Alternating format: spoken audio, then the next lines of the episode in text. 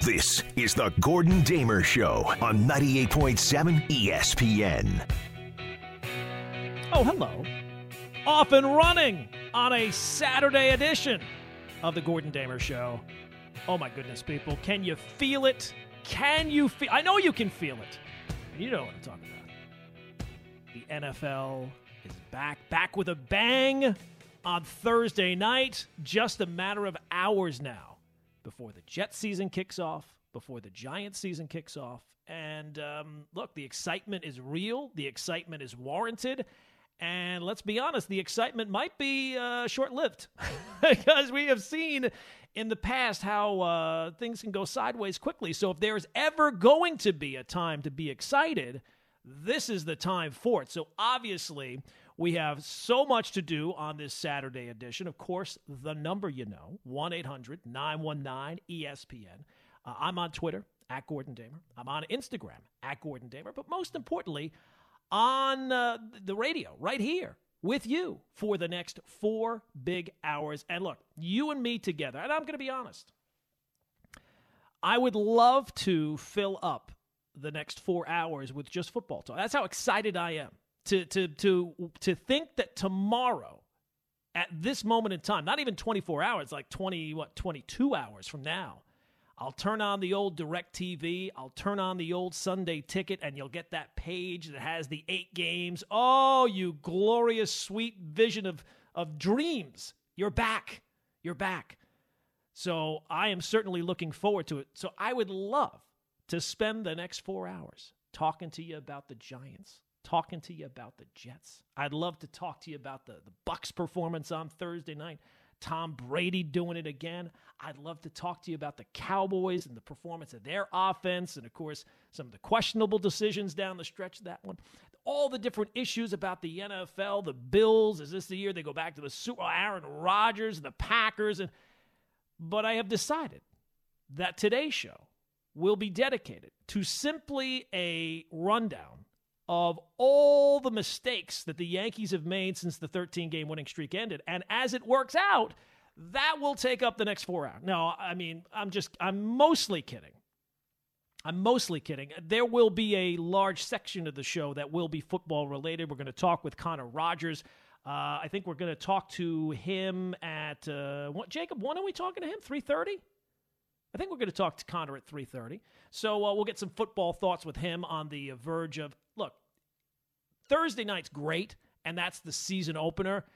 But if your team is not involved in that game, it's almost like the play in games for the NCAA tournament. Like they matter, but, and you watch them, but the real opening of the tournament is the first full day of action, right? That's the that's when the NCAA tournament really begins.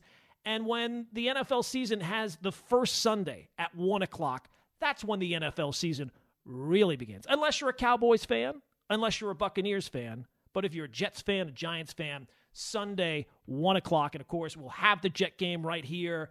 Jets and Panthers. Our coverage gets underway 11 o'clock tomorrow. So we will focus on the football a lot. We will have our final preseason poop rankings. Very popular segment on the Gordon Damer show. All the other shows, they all do power rankings. And I like to approach things, what everybody else does, I want to do the opposite. So if everybody else has power rankings, I want the polar opposite of power rankings. And those are the poop rankings. So while everybody's debating who's the best, we on this show debate who's the worst. So we'll save that for a little bit later in the show. We'll touch on the football, the Jets, the Giants, all that stuff. But I got to open it up, people, with the New York Yankees. Because, oh dear God, have they been bad. They have been about as bad as you could possibly be. Whatever bad is, they have been worse.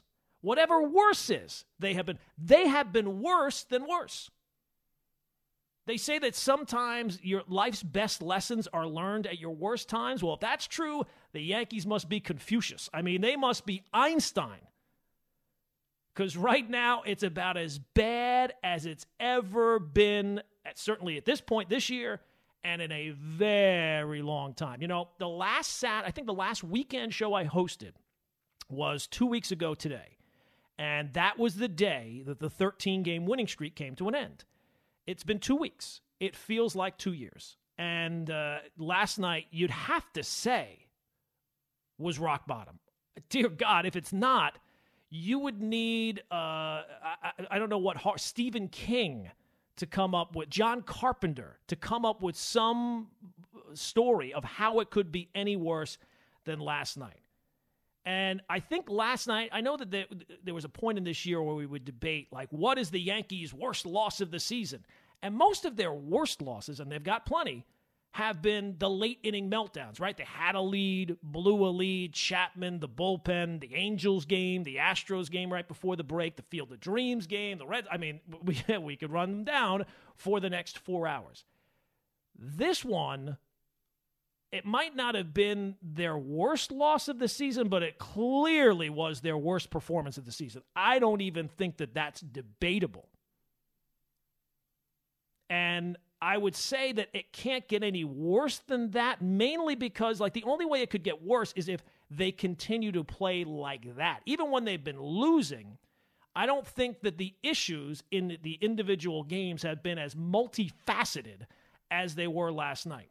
The pitching was terrible. They gave up 10 runs to a team that can't score. The Yankees gave away runs. The defense was not bad, it was amateurish. I mean, it was like something that you would see in like little league games.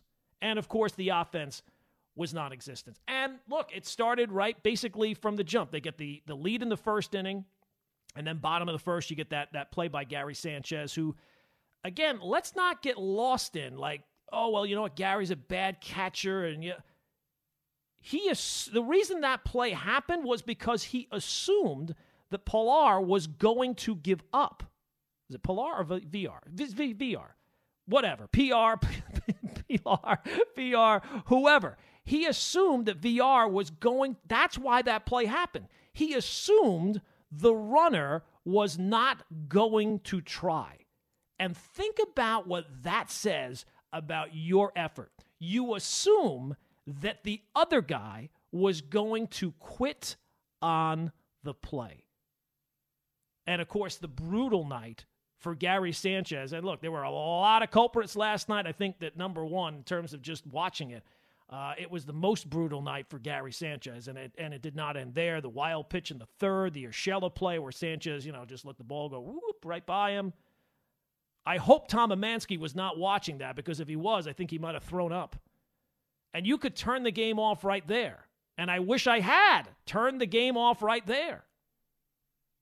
Because last night was everything at once. And that kind of feels like what this team this that's where this team is at. Like throughout the season, there have been issues individual issues the bullpen, the offense, the defense, the base running, the starting pitch they've all kind of popped up at individual times. It feels like with 20 games to go in the season, now all of these issues are coming home to roost all at the same time.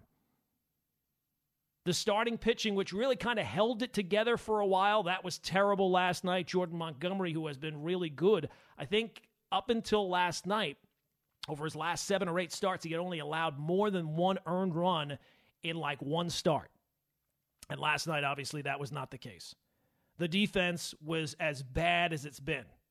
The manager didn't help. The team is imploding, and the season is melting away. And the, and again, it's a lot of the same. No sense of urgency, right? No attack. Just seemed flat from almost the start of the game. So it's now what seven straight losses, eleven or thirteen. And I hear, you know, look, anything that you bring up is an issue, and, and certainly want to hear from you, 1 800 919 ESPN. With the way they're performing right now, you could throw a dart at a board and come up with one of the issues. I mean, basically, everything is an issue. But the biggest issue continues to be the same one throughout the season. It is still, and this won't get brought up as much because last night was so ugly in so many variety of ways. It's the offense. It's still the offense. We're 20 games to go in the season, and it's still the offense. When the Yankees had that 13 game winning streak, people will point out, well, you know, they were stealing bases, they were bunting it. The defense didn't look as bad. The base running was better. Well, yes, but it was mostly the offense. They hit home runs, they scored runs, they had extra base hits, and that has all gone away. So people will tell you, you know, the Yankees are streaky, so maybe there's just going to be another streak here. I don't know that they're streaky. I think they're more schizophrenic. I mean, this is not just like a hot streak, a cold streak. This is as hot as you can be with 13 in a row and following it up with about as bad a, a, a stretch of baseball that you could watch of this Yankees team in a very long time. So uh, at this point, and we take the temperature all the time, and before the, the winning streak came along, I didn't think that this team was going to have it in them, and then they responded. But now they have responded this way, and it's almost like if you've ever had small kids and you read your, your kids a story at night, there's a popular type of story in kids' stories, and it's called a circle story. And what a circle story is, is there's a main character, and uh, you know he starts off in one place, and throughout the, the story, he goes through a, a series of, of events. And at the end of the story, he's right back at the beginning of where he was when the story started. And that kind of feels like what the Yankees the Yankees are kind of like a circle story. They started out as this inconsistent team that never seemed like they were going to get it together. And then they had a couple of stretches this year that they did put it together, mainly the 13 game winning streak that kind of made you feel like this team had kind of reset and, and, and, was at a point that you thought they were going to be coming into the season. And really, at no point during the season did they play like that. But okay, fine. With about, you know, 30 games to go, maybe this is a resetting of where this team is at. And what you've seen now is that really it's the outlier.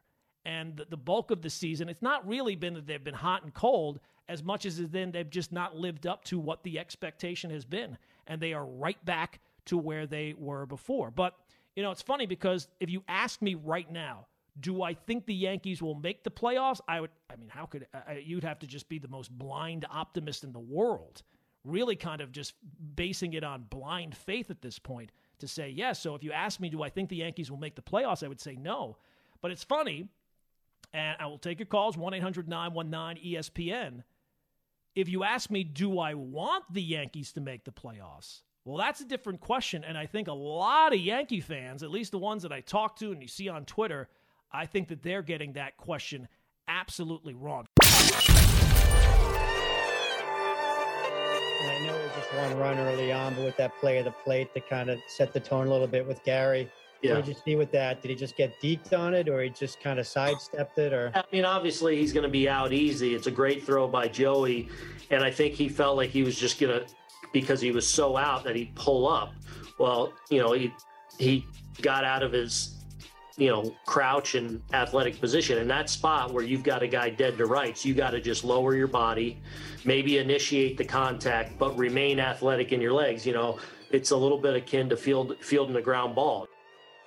You know I, I, I have to give aaron boone credit for one thing and maybe this is just his personality um, but how he has not snapped at this point, I, I don't know. Like, there's moments where, like, if you're dealing with yeah, I'm like my children or something like that. You realize even though you're frustrated, you got to keep it together. You can't yell and scream because that will be counterproductive. But at some point, I mean, if you if you were sitting there and watching that, I don't think that there's a single Yankee fan, even the most mild-mannered, reasonable person in the world could sit there and watch that and not be like, gee, my, what are you doing? What are you doing? And the fact that Aaron Boone has the composure to not do that in public at any point and just rip his hair out when he's got as much riding on it as anyone. Um, I guess uh, in some strange way, I guess you you got to give him credit for that because I know I wouldn't be able to do that. Even if you told me, Gordon, your job is is is it's it's fundamental to your job that you must be the voice of optimism, right? You have to keep your cool. We don't it is dependent upon your employment that you can't get upset, you can't um, take people to task, can't criticize. You have to remain that optimistic, guiding light that keeps everybody looking on the bright side, even when the times are, are darkest.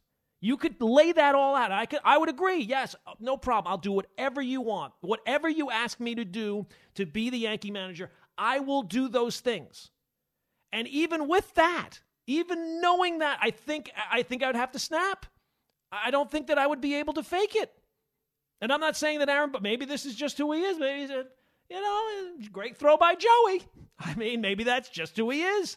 But I feel like if if if I ha- if I was sit forced to sit there and watch that as the manager, such a fundamental play. At the beginning of the game. It's not good at any point, but you know, like the game just started, right? Like and you're forced to sit there and then somebody asks you about questions about it later and, and you don't go oh my god did you guys see that? I saw oh my god what the hell is he thinking there?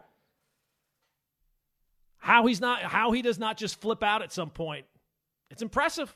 It's imp- it's not really what i want but it is impressive give him credit for that 1 800 919 ESPN is the uh, telephone number 1 800 919 3776. So, 76. so we've, we've opened with the Yankees, and, and I'll, I'll, take your calls here in, uh, in just a minute. But, you know, when you look at the Yankees, to me, they just seem like a game, a team that's out of gas. Like all the different things, the injuries, the the, the pitch, all these things have kind of just come home to roost now with 20 games to go in the season.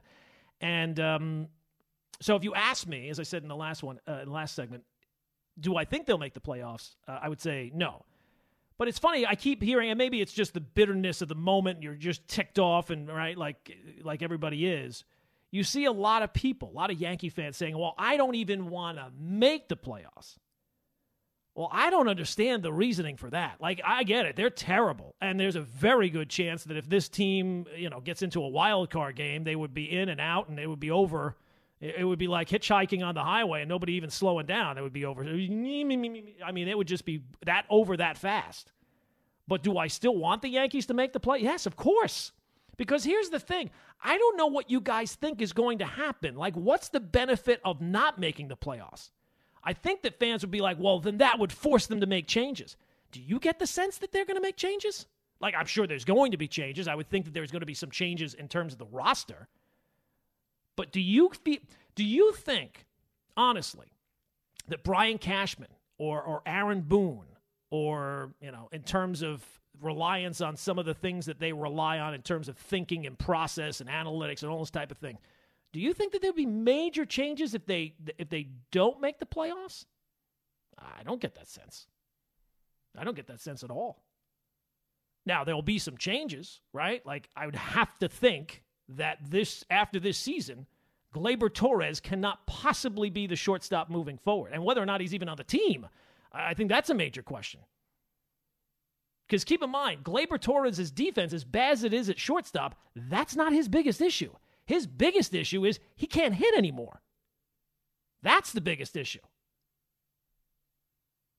So I'm all for making major changes, but I don't get the sense that that's going to happen in the front office or with the manager. That's for sure. No matter how this season ends, I look maybe if they ended on a 20 game losing streak, maybe I don't know, but I don't get that sense that any major changes are happening there.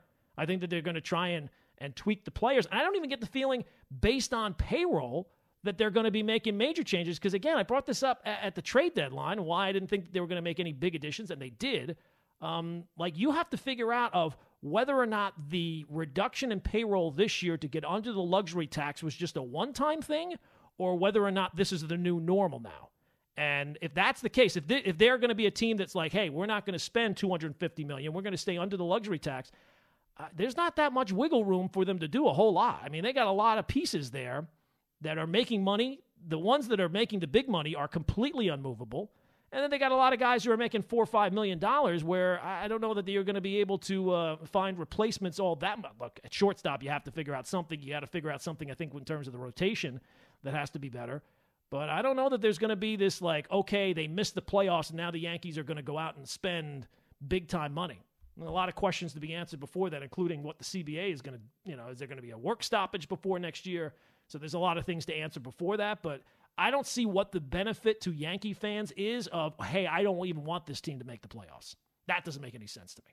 All right, let's go to the phones. 1 800 919 ESPN is the uh, telephone number. Let's go to Anthony is in Brooklyn. Anthony, first up, ESPN New York. Hey, how you doing, Gordon? How, how hey, you man. feel today, man? I'm good. What's going All on? All right, Gordon, my my um my, my main concern with the Yankees is not it's not the bats. The bats going to get shut down. That's every team, but it's the pitching the pitch has been so inconsistent. It almost reminds me of the early '80s with Doyle Alexander and those guys. These guys are garbage. After after Cole, that's it, man. It's downhill. So I just wanted your opinion on that, man. I'm gonna sit back and listen and enjoy your day, man. All right, Anthony. Well, look, I, I actually think that the pitching on the whole has been better than I expected it to be this year. Uh, now, look, that's an issue now as well because you've lost your two best arms uh, on the team. It, it looks like Cole will be uh, okay, but losing Loaisiga certainly doesn't help. Uh, I think that the Yankees have to. Now, look, the, the starting pitching was okay for the most part this year. It was kind of the strength of the team uh, for for good stretches. It, it, certainly outperformed my expectations, but the Yankees, on the way they draw it up, they rely so heavily on the bullpen that you're going to have issues down the stretch. And the bullpen this year has not been a strength. You know, Chapman has had his issues. Green kind of seems like he might be toasty toast. Um, there's a lot of guys in that, but you know, obviously everything with Britton. Uh, a lot of guys in that bullpen this year, they've each and every one of them have had their issues at times. And and that's not even to account for like the other night where you're in a 2-2 game to show you how unreliable the bullpen has been. Aaron Boone is going to a guy that the Yankees picked up uh, from the, the minor leagues of the Milwaukee Brewers. I mean, in a 2 2 game. And then when it was, what was it, 3 2? He's going to Andrew Heaney. Like the season is on the line. And these are the guys you're relying on? Very, very odd. So I actually think the pitching hasn't been that bad. The bats, to me, they have to figure out, uh, you know, basically up and down the lineup. Outside of Judge, who's been really, really good, and Stanton has had his moments and, and certainly is, is very streaky, but overall has been, you know, what you'd kind of expect outside of that, man, they have a lot of things to work on. And and why the the offense has been this bad, this consistently, really all season. Uh, th- there's parts of it that make sense, and then there's part like how Gleyber Torres went from the guy he was to the guy he is now makes no sense to me. Absolutely no sense. How DJ LeMahieu went from leading baseball in OPS last year. First two years with the Yankees, he was everything you could have asked for, and he has not been that same player this year. So, very, very difficult to uh, to answer those questions. Jason is in Brooklyn also. Jason, you're next up on ESPN New York. Hey, great show. I really love listening to this this kind of stuff. I am. Here's the thing with Aaron Boone. It, he's a puppet of Cashman, even right down to his emotions. He, he he's not going to get angry at the players he also obviously, you know, has medical medical conditions. He has to kind of take it easy, which is definitely a good idea on his part. So I, I totally don't want to see him get all uh, out of shape. Um, but the whole reason why Boone was put in there was obviously because he had to get rid of Girardi because Girardi couldn't handle Sanchez, and Boone can because of what happened with his dad and being uh, t- replaced by Tim McCarver because of Steve Carlton. So it all kind of goes back. And just long, and the Yankees will make the wild card because it is in their vested financial interest to make that wild card, and all they want to do is make money. It has nothing to do with winning the World Series and they're a team that's real easy to root against. I got to say, and I love all New York teams. I'm not like I'm not like Yankees or Mets or you know I, I like them all. I like, I like them all. I have to root for them, but when they when they're disappointing and they're hard to watch, it's difficult. And, and so, um, yeah, they're, they're making it really difficult on me. Uh, it's good to see Judge coming through and, and, and all that. Uh, but yeah, I, th- I think it's all kind of a, a puppet puppetry theater with Boone uh, having the strings pulled by Cashman. Yeah, no, I mean, Jason, and, and thanks for the phone call. You know, the last time that Cashman came out, I think it came out a couple of times in the course of the year and, and, and said that, uh, you know, this is not on the manager, it's on the players. Well, at least that's fair. I mean, because th- th- those two guys are, are kind of tied at the hip. It would be kind of hard for Brian Cashman to put the blame on Aaron Boone, uh, considering that's his handpicked guy. So, um, yeah, I, I, don't think that there's going to be any. I, I certainly don't think Cashman's going anywhere. I guess if the season ended in just outright disaster, you know, maybe they would think about maybe making a change at manager, although it doesn't seem like that's a, a real possibility. So, uh, but yeah, no, I mean, that's always been the, the way. And again, uh, Sanchez has obviously been better offensively this year than he has been the last few years. But that's only because the last few years, he, I mean, last year for sure, he was just a disaster. Uh, and when Boone got here, I know I brought this up before, you kind of thought, hey, he, part of his job is going to be un, to unlock the potential of Gary Sanchez, and that clearly uh, has not been the case. That clearly has not been the case. So he, he's had one, you know, 2019, he had a, a, a pretty good season. Um, all things considered, he's never going to be Johnny Bench behind the plate, but uh, and this year he's been a better offensive player than he has been at other times. But you know, last night all the all the glaring holes were there for sure. Spike, formerly of Jersey, Spike, you're next up on ESPN New York. Hey, good afternoon, my friend. Uh, I would be remiss if I didn't uh, mention anything about 9/11. It's uh, it's really, and we have outlets like Sports Talk and games to watch, but you know, it's a heavy heart day, and I'm sure you feel the same way. I uh, I was very fortunate that day. I had a meeting three blocks from the World Trade Center for 9 a.m. in the morning, and uh, late in the afternoon the day before, says, "Could you move it up to noon?" and uh, I've lived with that for a long time. I really have lived with that. Uh, my uh, luck uh, just turned around from that point. But I feel terrible about everything that happened, and, and uh, a new generation of uh, youngsters are, are going to witness it now. So let me move back into the candy store. Okay, so we go to the Yankees, and uh, it's tough to watch, man. I told you when the other night when I called you with Larry, I said I got to leave the room when Chapman gets into the game. So, so my scenario, just trying to lighten the tenor of the call, would be uh, yeah, let's get to a game seven in a series that matters and have Sanchez uh, catching and uh, and uh, Chapman pitching. And let's take our shot that there's not a wild pitch or a pass ball or a, a balk or something. It's tough to watch. It, it hit its peak last night, Gordon. It really did. I've watched that play five times, and you know that's why you need replay. Howie just didn't, you know, boy, what was his name? Ray Fosse and Pete Rose. Remember that right. collision? Yeah, of course. Yeah. All star game. I mean, that's a case study of what to do. Well, the rules are different now. And last night, what was he going for a butterfly? I, I it really that changed the whole game. They're done. They're done. This team, uh, the pitching was good, like you said initially. Uh, and uh, Judge has been fine. Stanton's had his moments. You know, if you're going to bank on Sanchez running into a ball he can hit uh, 25 times a year, which may be the number, I don't know, around there, uh, you got to accept everything else. So I'm really disappointed. And you said to me, uh, thanks for the time and uh, make the best of today. You said to me when I said, well, it's football season, and you said, thank God, because yeah. it's been rough to watch, my friend. Stay safe. Yeah, absolutely, it has been, and uh, at least the one good thing, Spike, is that uh, you say it's tough to watch Chapman in these games. Uh, at least last night, you didn't have to. I mean, if you if you were sticking through that one to to the time where Chapman would come in, whew, I mean, God bless you. That's like riding a bull, man. That, I, I wanted to change the channel after that one inning so badly, and I stuck with it for a little while, but then even I had to give up. Uh, I mean, it's been that bad. No, no question about it. Um, you know, I, I, wouldn't go out there if I didn't feel confident that I could protect myself and you know be helpful for the be helpful for the team. So you know that's going to come within the conversations that uh, obviously Coach Judge and Doc and Lee and Barnes have, um, and you know that that will kind of be the I guess the, the indicator with how I feel and um, how this week went, whether I, I guess I play this week or not. All right, so that, of course, Saquon Barkley of the Giants getting ready for week one. Looks like uh, he will play. It's just a question of of how much and uh, a lot of questions, a lot of issues surrounding the NFL on the eve. I know the season's begun, but it's almost as I said in the open. It's almost like it, it, the NCAA tournament doesn't begin until that first full day. The NFL season doesn't begin until we get to tomorrow, that Sunday at one o'clock. And uh, always good to talk to our next guest, Connor Rogers. He writes for Bleacher Report and is nice enough to give us uh, a, a few minutes on this beautiful Saturday afternoon. Connor, thanks for popping on with us. Yeah, Gordon, thanks for having me. How are you, man? I'm good. All right. Well, let's get to it. I guess well, let's start with the Jets a little bit because uh, this is the first year in at least two that you can have, as I think, as a Jet fan, uh, realistic hope and realistic optimism uh, after the last couple of years. Give me, I've heard so many people talk about what are the expectations for Zach Wilson. In your mind, what is a realistic expectation for a rookie quarterback playing with this team?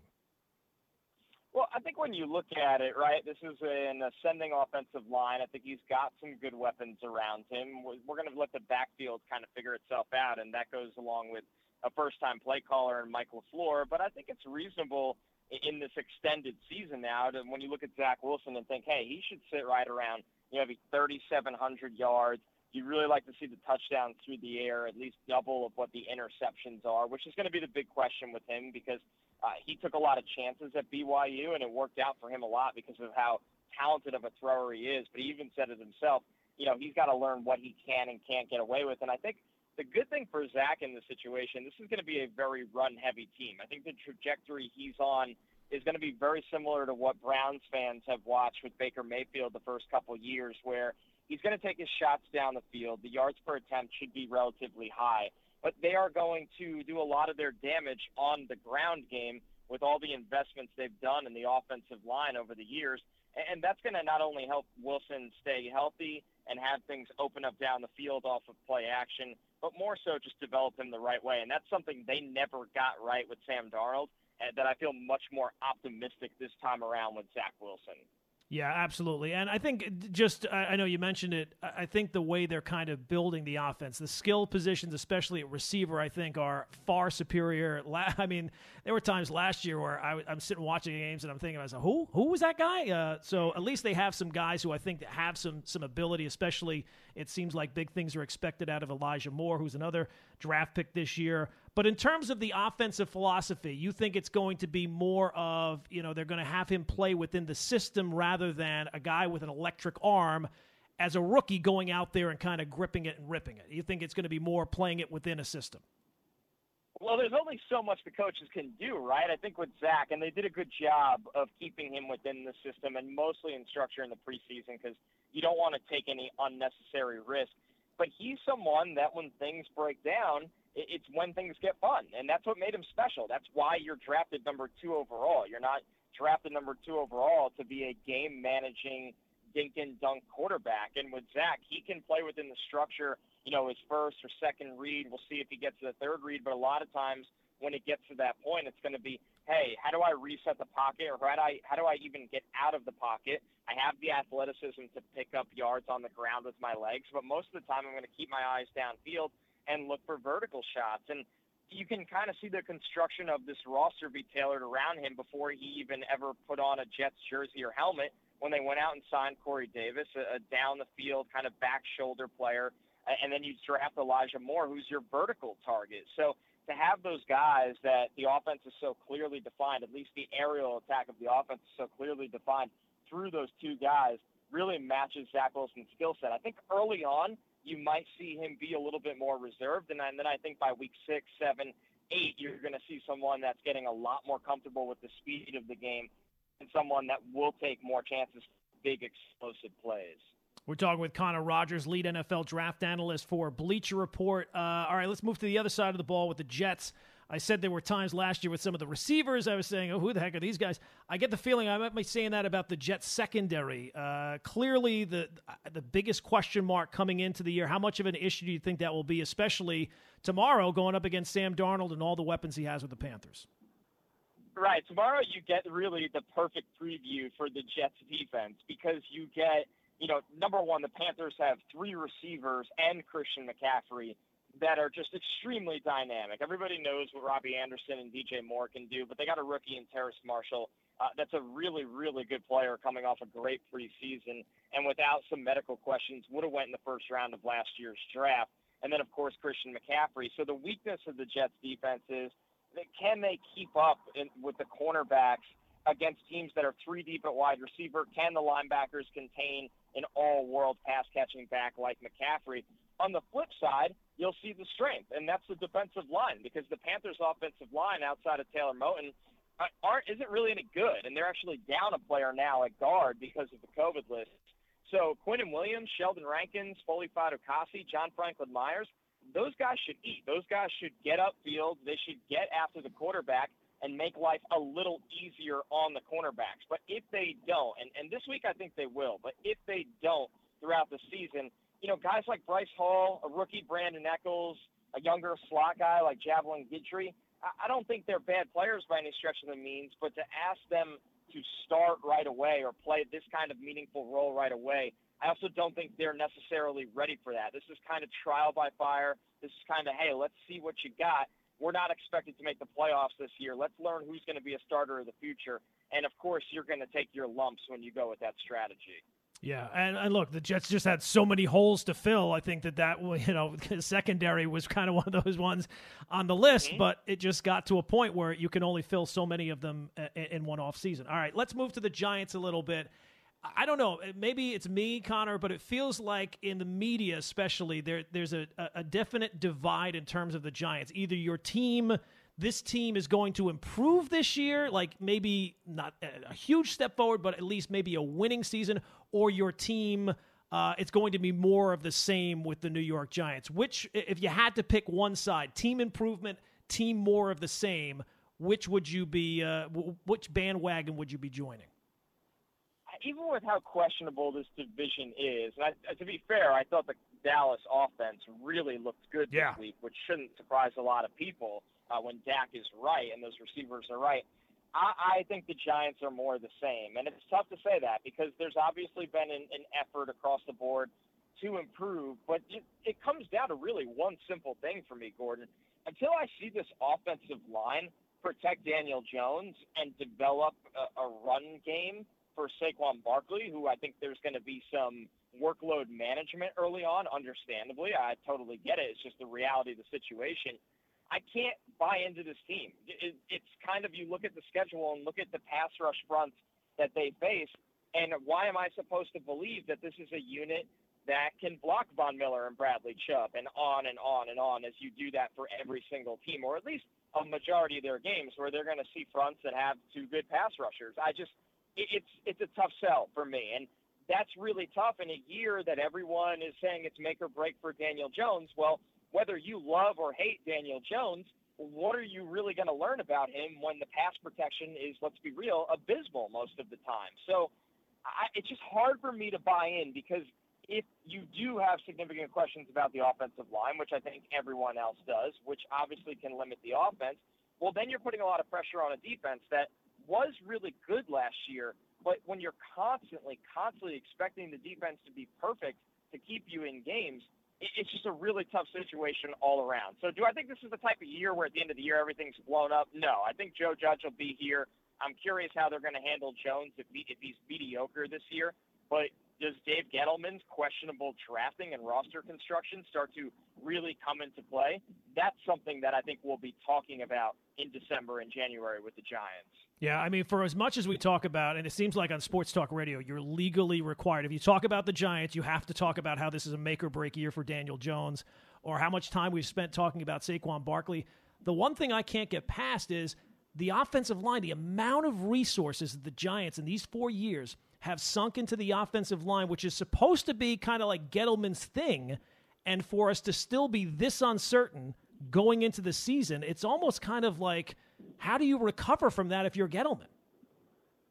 I, don't know how you do, honestly, especially when, you know, let's be real, across town, you just witnessed an absolute disaster of that with Mike Maccagnan and Sam Darnold. The offensive line was abysmal for the Jets, and, and Darnold had his own problems. And but at the end of the day, it, you know, it wasn't ultimately all pinned on Darnold. It was pinned on Maccagnan, and he got fired, and – then Joe Douglas was brought in to fix really that exact issue was the offensive line. And you could see a repeat of that over with the Giants. It really wouldn't shock me where you sit there and go, okay, we we might like Joe Judge. We we don't know what he necessarily is yet. We might like Daniel Jones. We're still trying to figure out what he is. But we know we do not like much of this roster that has Dave Gettleman's fingerprints on it, quite frankly. And the offensive line – uh, you know, they obviously lost a, a good player like Zeitler in the offseason, and, you know, they have some shuffling going on with Peart and Solder, and, of course, Andrew Thomas really needs to figure it out at left tackle. I just think when you look at it, that was his biggest responsibility after drafting the quarterback, and there's just no reason to be overly optimistic. And you wonder if Jason Garrett can call a quick passing play offense that can, you know, kind of limit how bad that unit looks. But at the end of the day, it always catches up to you in this league eventually. Yeah, we're talking with Connor Rogers uh, from uh, Bleacher Report uh, about the NFL, Jets, Giants. All right, uh, we're running out of time here, and of course, thanks for the time uh, on a Saturday. Uh, if you had one team, one team that you're higher on than everyone else, or one team that you're not high on as, as everybody else is, if there's one outlier team for you this year, who is it? Oh wow, that's a great question. You know, I, I've kind of like Washington a lot with Ron Rivera. I, I know that when you look at the odds for every division, how they're stacked, the NFC East is one of the rare ones that you know Vegas essentially say, hey, it's wide open. You know, I don't they don't really like the Eagles, but they look at the Giants, Cowboys, and Washington and kind of sit there and you know, and I know that Washington won the division last year, but let's be real, no one really won that division. right. I actually think they're I think they're a good team this year. I think they upgraded at quarterback. I love their defense. I think they have the best front four in football. I think they have the corners to match, and I think they're very athletic in the middle of the field and they're well coached. And I think they'll be able to run the ball and, and pass the ball down the field vertically. So I, I would say I'm a little higher on Washington. It feels like everybody picking that division is comfortable rolling with Dallas, which I get. Some people are comfortable rolling with the Giants, which at times I can get. I really, really am impressed with Washington. You know, obviously, I think someone like the Browns are going to be really good. Everyone expects that, but I actually think they're going to be even better than people realize. I think they're going to give the Chiefs uh, some problems on Sunday, or at least show how for real that they are. So when you look at it like that, those are two teams that I'm pretty optimistic about across the board. Hey, Connor, thanks for a few minutes and uh, enjoy your Saturday.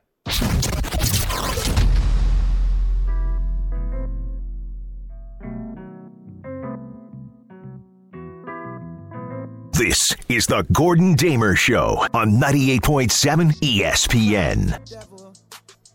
Yes, it is the Gordon Damer Show. It is 98.7 FM. Of course, the number you know, 1 800 919 ESPN is the telephone number. And look, we've already gotten a lot done in this first hour, touching on the Yankees, getting into the football. But uh, I did want to make a note that obviously the date today is not lost on, on me, on anyone here at 98.7 FM. September 11th, uh, a date that uh, we'll all remember. I mean, it's been 20 years now which is crazy that uh, there are kids that were born on that date and around that time that are now, you know, basically young adults. And, uh, you know, it's a date that, for those of us who lived through that and remember it, we remember it as if it were yesterday, even though it is 20 years ago. Every, every brother, every sister, every friend that was impacted by that awful day. And, um, look, we'll have some fun on the show today. Hopefully, we'll, we have some laughs talking about sports, but I did want to just make a quick note uh, to make clear that uh, the date is not lost on us here.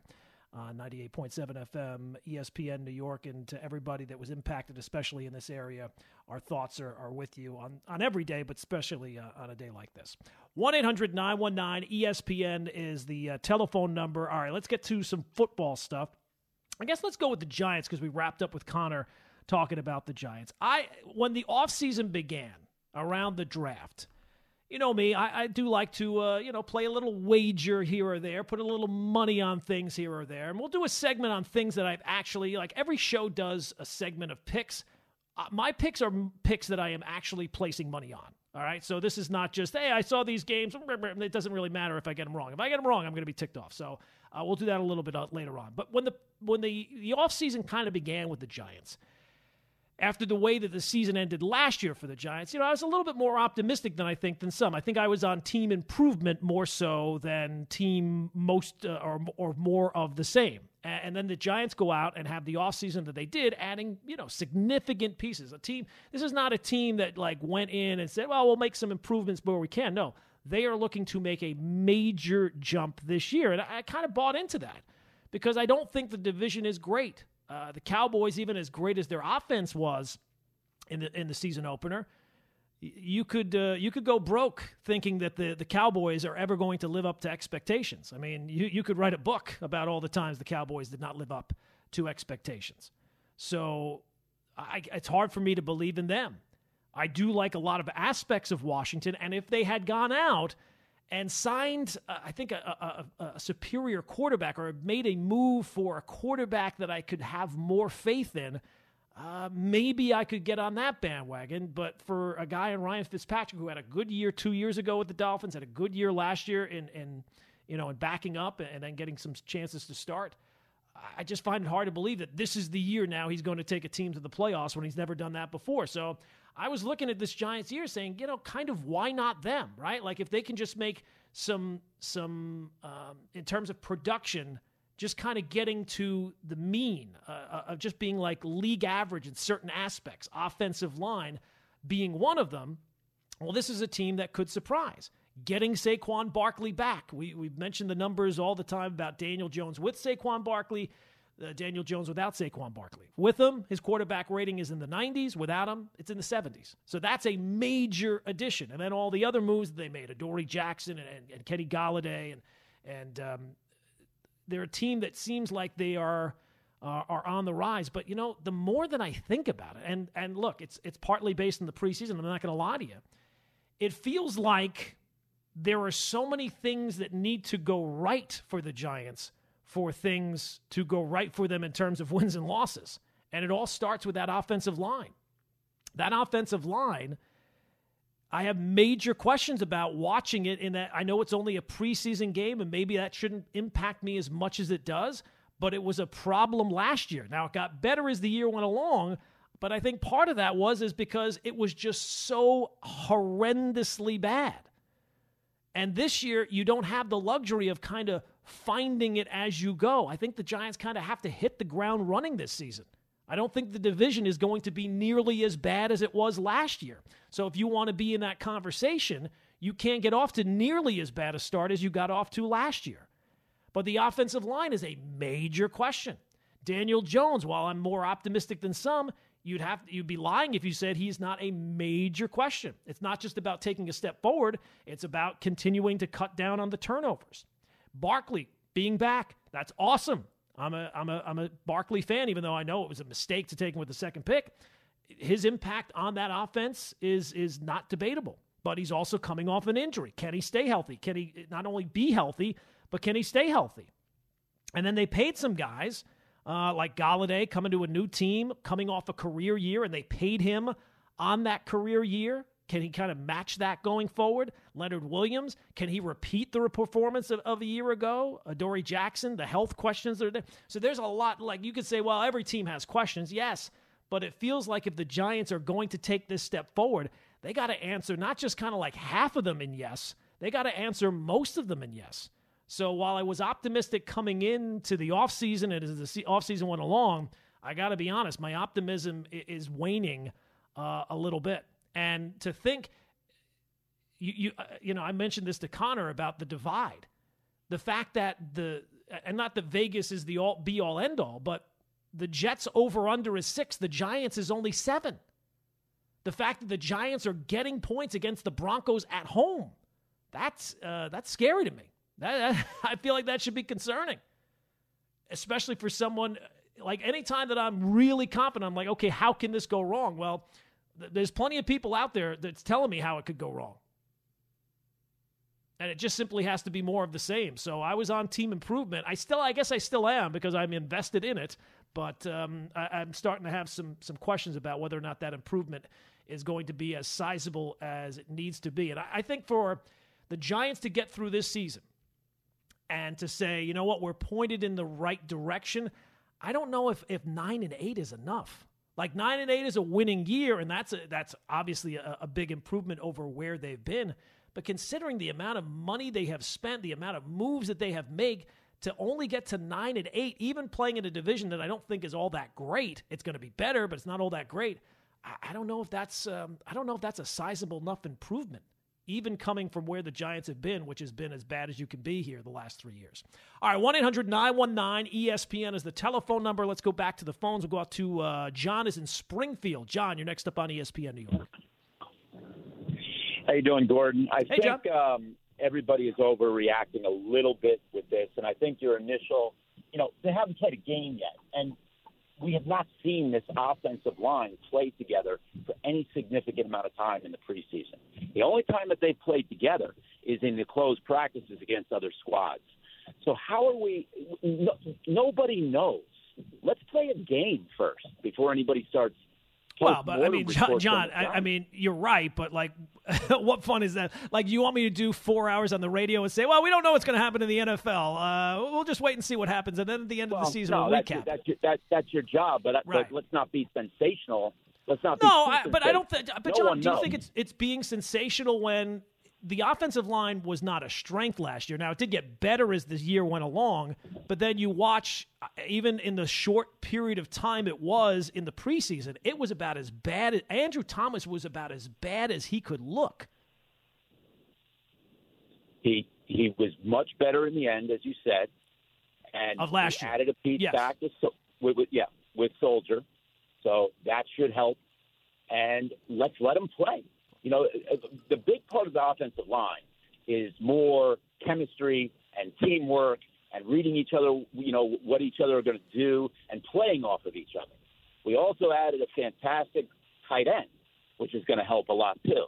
I just think, you know, and I understand it's your guy's job to do this, but everybody I think is doing it a little bit too much, and we need to we need to let them play a couple games. Now, I, I, as you said, every team has questions, and you're right. If the Giants' offensive line doesn't step up and be a lot better than they were, um, or continue on the path to getting better as they did in the last half, uh, then we're in trouble. But they might be better.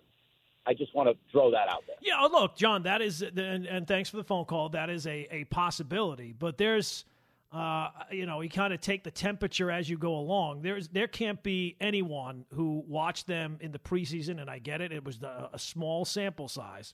There can't be anybody who watched them in the preseason and like, you know, got done watching that was like, okay, we're ready for week one. I mean, that was that was ugly.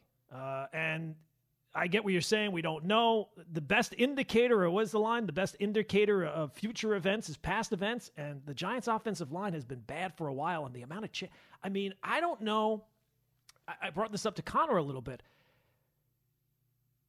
With all the time that we focus on Daniel Jones, and the Barkley pick when it comes to Gettleman, I don't know how he can explain away if this offensive line is not significantly better. Like if the if the offensive line is not good, just good, not great, not dominating, not I mean, they've dra- in the time he's been here, they've drafted guys, they've traded for guys, they've signed guys, they've moved I mean, the amount of guys they've had in and out of that offensive line, and to think that coming into this year, there, there's no way you can look at it right now as a strength. Maybe in time it will be that, but coming into the year, I think the number one question you have before health, before changes, before quarterback is the offensive line. And that was that was the thing that he mentioned, Dave Gettleman, on day one when he took over. So that I, I think that that has to be a uh, a major major concern, and, and, it is for me. And again, I, I'm I did at one point this offseason think, you know what, Giants they could win this division. Why can't they win this division? You got your quarterback here. Barkley's back. You got all these weapons. The defense was better. You spent all this money. There's no reason why the Giants aren't competing for the division, which is not a great division, right? We don't believe in the Cowboys. Washington's got Ryan Fitzpatrick at quarterback. The Eagles are expected to have a down year. There's no reason why the Giants shouldn't be able to compete, but I got to be honest, as the as we've gotten closer to week 1, that, that confidence is waning, my friends. It is waning. Sam and Rockland. Sam, you're next up on ESPN New York. Hey, Gordon, going along with what you're saying, I want to know what the effect of the MetLife crowd will have an effect on maybe both teams, maybe even the Giants. If you've seen the, the crowds in the past, sometimes they grow complacent pretty fast. So I was just wondering if the Giants have like turnovers in the early season, like the first four games, even a lot of sacks, Daniel Jones turnovers, how how that could affect the next like 12, 16 games. It's a long season now. Um, I'm just wondering how the Giants and Jets fans, since the fans are back in the stadiums, how that how much that will affect uh, both teams going forward. Thanks. Well, uh, look, Sam. Uh, you know, I don't know that it'll have an, an, immediate. You know, I think that most fans that are going to the game week one, you, you're you're looking to be excited, right? Your your your enthusiasm for the season is right there, and I can understand a guy like John saying, you know, we haven't seen it yet. We got to give it some time. If the Giants go out and, and go three and out on their first two or three drives, the boos are going to be there. I mean, like Giant fans, I think overall are are optimistic and, and are, are wanting to believe in their organization, but they're also kind of like it's kind of their like they're on their last nerve, right? Like if it doesn't go well early on, um, I think that you're going to hear uh, a lot more. Yeah, we'll we'll give you a little minute but we're not going to give you 10 minutes. Like you had to go out there and and and um, and perform. Uh, and and it can't be the type of thing like last year where you started out the season like you did. I mean, the the nice thing about this Giants season is there's not really like a a, a, stretch of the season where you're like, oh my gosh, that that's a brutal stretch right there. But there's no stretch where you'd say, well, we got a bunch of easy games. So they they got to they got to go out and at least early on kind of hold their own in terms of wins and losses. They can't they can't fall behind and, and start the season 0 and 2 like they did and, and one and seven like they did last year. They, they got to get some wins here, and um, otherwise, I think the fans are, are going to turn on them pretty quick. And, and, look, they've been patient. They've been more than patient. This has been a, a for for an organization that has seen the heights, right, uh, of Super Bowl titles and playoff runs. This is this has been about as bad a stretch as the Giant fan has seen in a very long time. These last three years, uh, what is it, fifteen and thirty three? No, there's there's got to be if they go out there on Sunday uh, and and they perform well. Look, the fans are that's what they're there for, right? They're they're excited to have football back. They're excited to watch football. But if it goes sideways early on, boy, look out, look out below.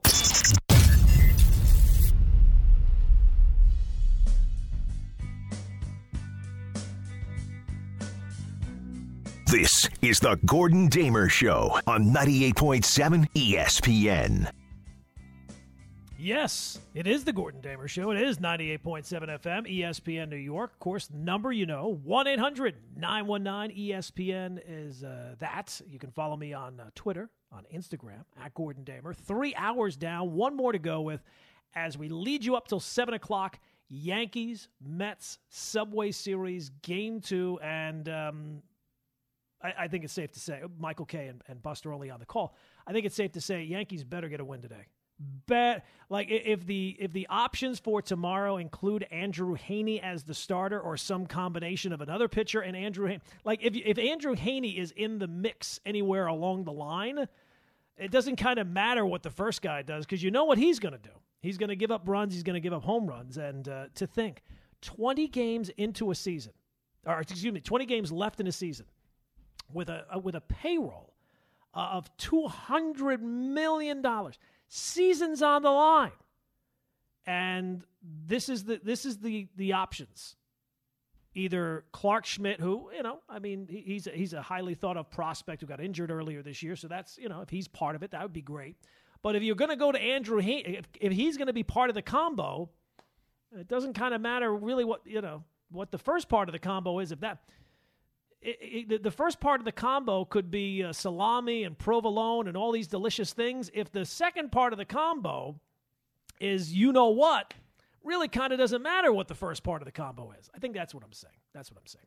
Let's go back to the phone, shall we? 1 800 919 ESPN is the telephone number. And of course, the ever popular poop rankings, polar opposite of power rankings coming up in the NFL. Final one for the preseason with week one tomorrow. But let's go out to the phones. We'll go to Sam in San Antonio. Sam, you're next up on uh, ESPN New York. Hey, Gordon, how you doing tonight, man? I'm good, I hope Sam. You're how are you, uh, pal? Everything is well with you and your family. I'm doing all right. Just honestly, man, just burning still here in uh, Texas. It's uh, it's uh, mid September and it's still 100 degrees, man. Uh, but uh, first, before I get into my Mets conversation with you, I'd just like to say, as a you know former Northeastern, born and raised in Jersey City, I lived through 9/11. All my prayers go out to anybody that was affected in any type of a negative way. Um, you know, I guess this is an emotional day for all of us, even though I'm still removed. You're still there, so I can imagine how you're feeling. So I hope it didn't affect you in any single which way. And to those who did, my prayers and heart goes out to you guys. Now, uh, that being said, Gordon, uh, we've spoken plenty of times with you and Larry. Uh, you know I'm a diehard Mets fan. I think I'm a genuinely good person, but the Mets are that dark side, morbid, dark humor for me. So if you could give me a few moments, uh, I'd like to address a couple of things that you brought up in your monologue just about the Mets. Um, sure. Any fan that says that they don't want to see them in the playoffs, they're they're just being absolutely ridiculous. I understand they don't deserve to be in it, but if they make it somehow through some great, of course, some great, you always Lucifer, if you get a if you get a chance uh, to have a shot, yeah, take a shot. yeah, of course, take the shot. For even if they fall flat on their face, there are going to be a couple of players from this roster that are going to come back. So just the experience alone in itself is priceless. That being said, it ain't going to happen nonetheless. But if it did, that's my point on there. Now, um, if I could just go from the point of view of uh, Cohen and management. Um, I had this conversation with a lot of my buddies. We're all diehard fans of some team, nonetheless. We're in our 40s now. Um, my immediate reaction was to go in right after Zack, the whole Zack Scott issue, to go into the office and just tell them all to clean out their desk at that point. What, I, eh, but that was my immediate reaction, and I know I'm wrong. What I hope Cohen is doing right now is gathering his crew. The moment that last pitch of Game 162 is done, there's a meeting. Have a nice day, everybody, Sandy included. Now, who would I bring in? Uh, it, everybody knows that Theo Epstein wants his uh, wants ownership, and I'm Steve Cohen. This is the way I'm looking at it. I'm a billionaire investor that bought the, the the shiniest toy that I ever wanted when I was a kid, and now I got that. I'm also a fan. I want to see my team win. I don't care uh, if I'm Cohen. I go right to Theo. This is a guy that slayed the dragon in Boston, in Chicago. New York is the biggest market out of all those three, and it's the next one. He slayed it there. I don't even want Theo to even try to counter negotiate with me. I'm going right to him and saying, uh, I heard you wanted X amount of percentage of the team. I'm going to give you double that. You have full autonomy. I don't care what you want. I'm just going to be a fan and sit back and watch. I think it's deal time. And if that's the case, I want to see Buck come in. I think that's the only the way this team played this year. Uh, the talent was there, but there, it seemed to me like it was a bunch of kids just running around, running amok in a house. Like no, they didn't have any type of a team chemistry. It seemed even though that idiotic stuff that they did with the whole uh, hitting yeah, coach, the. Uh, the, oh, the, the false coach, hurrah bias right. coming in, and it, give me ten more seconds if I may here. Um, this management didn't want to give up their top prospect, which is a shortstop. I'm sorry, you got Lindor signed for the next 10 years. You didn't want to give up that prospect for, I always mispronounce his name, the pitcher from Minnesota, Berrios. You didn't want to trade him for that prospect for him, but you traded a prospect for a rental? Can someone Yeah. explain that to me? No, well, And look, a Sam, rental that that that. Uh, thank you for the time. Thank you, Gordon. Uh, you have a wonderful, safe night, man. Great show always. All right, Sam. Thanks for the call. Look, you got, we got a lot of things there to run through, and we only have an hour to do so. And look, I'd be more than willing to let you do the, the final hour here. Um, but um, look, the Theo thing. Let's start there. I can understand why the Mets would have interest. Uh, Steve Cohen has interest in Theo. Uh, the problem with that is a lot of the the guys that they brought in were Theo guys and guys that they had issues with, right? Porter and uh, Zack Scott. I mean, those were Chicago guys, and I think that there's going to be part of it. Yes, you want to get the the baseball operations fixed, but I also think you want. There's been enough of these embarrassing kind of things happen that that has to factor into what your next decision is as well, right? Like. So I can understand the Mets do have interest in Theo if that's what he wants to end up doing, but I'd almost think it's it's about Theo, uh, the Mets selling Theo on the Mets as it is Theo selling. I don't think that Theo has to sell himself to really anybody. Certainly not the Mets, but I do think the Mets kind of have to sell themselves to Theo. If he's going to get back in, you would think it's going to be you know in the next year or two.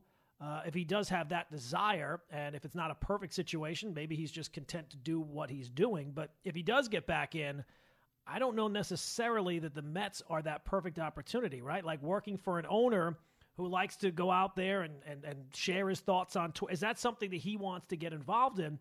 Especially if, and I, look, this is more of, uh, of me just thinking out loud.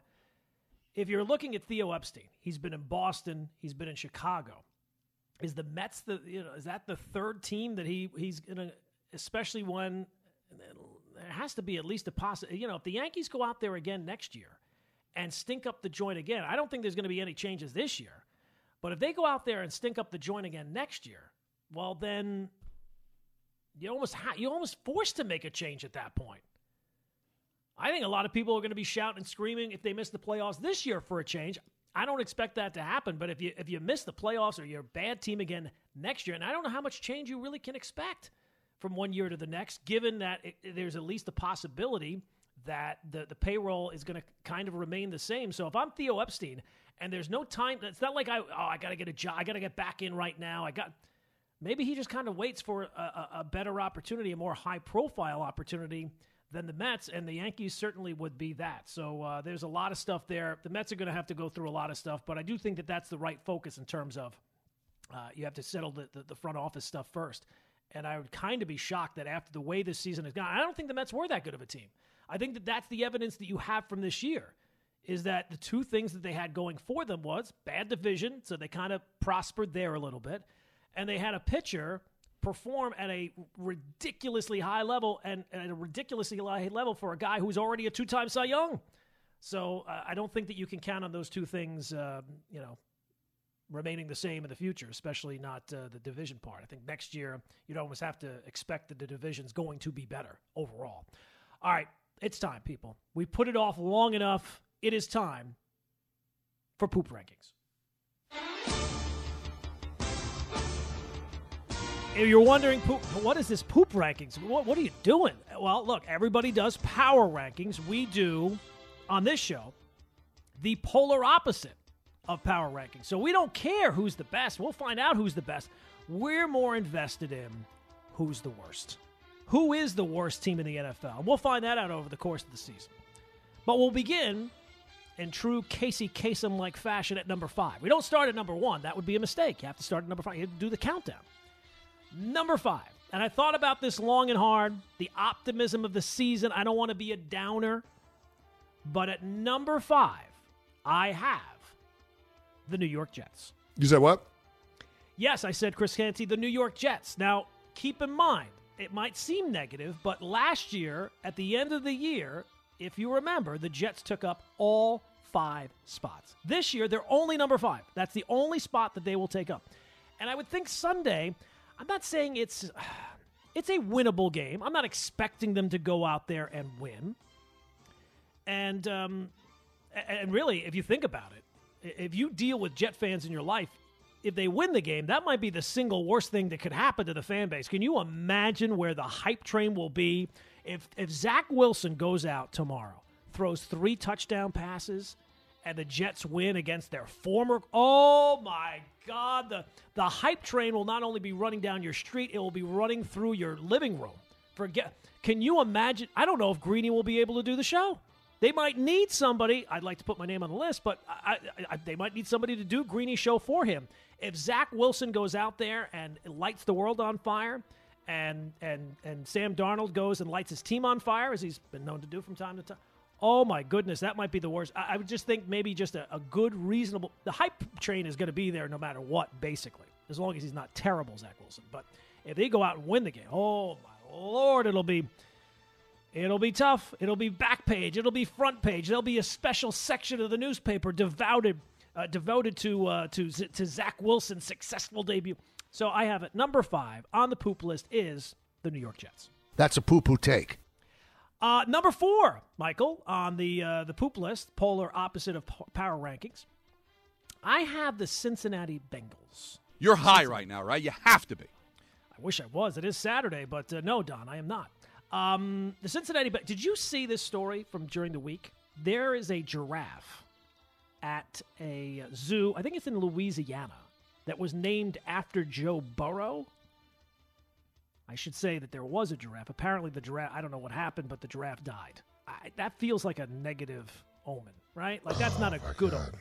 Yeah, it's not a good omen for the Cincinnati Bengals season that your star quarterback, your friend one year removed from being the number one pick in the draft, and the draft just all of a sudden is now no longer with us. Uh, also, an omen for the Bengals, Ja'Marr Chase. Oh, what a story Ja'Marr Chase has been.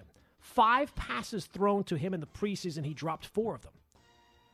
That's not a good ratio. You don't need to be into the you don't need to be into the analytics of the game to know four passes dropped in five. That's bad. That's 80%. I figured that out all on my own. What the high school math is still paying dividends. So he was asked about the drop passes, and originally the stories were that he said it was hard to catch the ball because it doesn't have the white stripes like the college ball. He found that difficult. So those stories came out, and Ja'Marr Chase said, Whoa, whoa, whoa, whoa, whoa. I never said it's harder to catch the ball. I said it's harder to see the ball which I think in his mind he thought, well, that that's a big. Di-. No, I think that's also bad.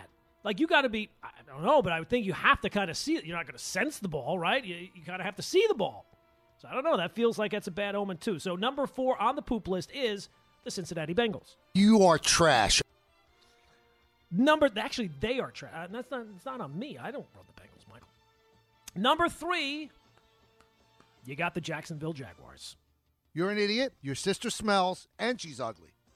Wow, that, that is that's just a personal attack. The Jaguars, what they have here, isn't it kind of amazing that the Jaguars? I think it was a year ago, maybe a little bit more than that. Their team brass, the big spots, you would say, would be uh, Doug Marrone, the coach, Dave Caldwell was it was the GM, and they had Tom Coughlin in some sort of advisory role. And the first person that they fired out of those three was Tom Coughlin. That's that That seems strange. The one guy who's had like high level success. Strange. Uh, look, the Jaguars, I think it's kind of been run through before. Just kind of a mess of an offseason, you know, from the strength and conditioning coach that they hired, right, and the Tebow thing. Urban Meyer, during the preseason, again, it's only preseason. Who knows? Maybe it'll, it'll, you know, he's keeping it uh, close to the vest during the preseason. He's running only vanilla things in the off uh, in the in the preseason, and when the regular season starts, while the real Jaguars will show up.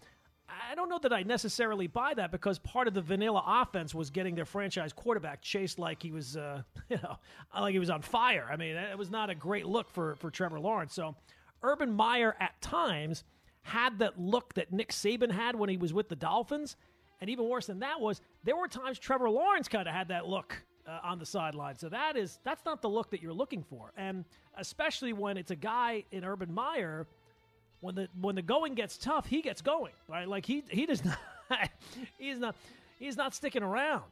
He, he's had a lot of you know some short stops here along the way, and when things go south, he's he's he's out of there. So it's going to be a very long. He will lose more games this year than I would think that he's lost in any probably two years in his college. I would have to go through and see what his his college record is, but I would think that he is never he's never going to he's never lost more games than he's going to lose this game uh, this year. Let's put it that way. So, uh, at number is that number three? Number three is the Jacksonville Jaguars. Do we have anything else? oh. Oh, okay. Uh, number two, number two on the uh, poop list would be you know it, you you guessed it. It's the Detroit Lions. Did you smell it? Yeah, it's the Lions. The Lions. I, I say this all the time. The Lions have never been good. I have lived mo- almost certainly more than half my life, right? Uh, they've never been good. They ruin Thanksgiving every single year. They're terrible. And they still have, I mean, look, we all uh, at some point you probably in your in your sports fandom, you probably root for a bad organization somewhere along the line, right? You're a Jet fan, you're a Met fan, I'm a Dolphin fan, you know. Like if you're rooting for the major four sports or the big 3 sports, chances are they're not unless you're just a complete front runner and a terrible human being, you're probably going to root for one that's just miserable. The Lions, though, usually if you root for a bad team, there's a there's a point where they're good, right? Like, oh, they were good when I was a kid. Like the Dolphins, when I was a kid, they were going to Super Bowls. They haven't been back since, and I have not been a kid in a very long time, but still, at least I have that. The Lions have never been good. They've never been good. And I would ask you, like maybe you're all fantasy football players, so maybe you might be able to do this. Name a Lions wide receiver. Can you name a Lions wide receiver? I don't this think is going nowhere. Uh, yeah, I can. not I don't think I can. I can name one off the top of my head. Matthew Stafford is almost certainly the best quarterback they've ever had, and they finished in last the last three years, and they're replacing him with Jared Goff, who no one has ever said is the best quarterback that they've had, and it's going to be a long year for the Detroit Lions. But that is they are number two on the poop list, the Detroit Lions. Don't make me like what you like. And then number one, clearly by far the worst team in the NFL, and it will be an upset. I will say this right now. The NFL, usually, the team that everybody says coming into the year is going to be the worst team, generally isn't the worst team. A couple of years ago, everybody said, oh, the Dolphins are tanking. The Dolphins, they won five games. They weren't tanking. They probably should have been, but they weren't. Last year, going into the year, I think the Jaguars were the team that everybody said, and they, they Turned out they were, but for a long period of time, it was the Jets. At least the at least the Jaguars got the franchise quarterback for sure. The Jets are hoping they got that guy. But number one, it will be a stunner if at any point this year, throughout the entire regular season, that the number one team is not the number one team, and clearly that number one team is the Houston Texans. Uh, yeah, the Houston. Te- I mean, they are just so bad. They won four games last year with Deshaun Watson and their I think their over under number this year is four without Deshaun Watson and with an extra game. They have the second oldest roster in the NFL. They had only five draft picks, and they hired the oldest first time head coach ever. And he's never been a coordinator or, or a play. I mean, this is like the major league of football teams. It's almost like they called up the guy at Tire World, Lou Brown. Tire World. How'd you like to manage the Indians this year? I don't know. But David Culley did not say I don't know. He said he is going to coach the um, the Houston Texans. And um, it, it, look, it's going to be a very bad season for the Houston Texans. It's going to be kind of, you know, to watch it happen. It's it, it's going to be kind of must see. T- I mean, there's going to be plays this year for the, the Texans that they're just going to get drubbed. And it almost feels like at this point they're kind of leaning into it, like they know that they're going to be terrible. They were talking to David Culley uh, during training camp, and at one point he pointed out that he liked watching the defensive players hit the tackling sled because he spent most of his time as an offensive coach and he's never seen that before. Does that seem like somebody who uh, he might be a very nice person, but he could be Mother Teresa could be running the, the Houston Tech. They're going to be terrible. They're going to be absolutely terrible. So there you go. The poop list for the final time before the regular season kicks off tomorrow. It's the Jets at five. It's the Bengals at four. It's the Jaguars at three. It's the Lions at two. And number one, by a long shot, a wide margin, it is the Houston Texans. I flush it. Then they're going to flush the season.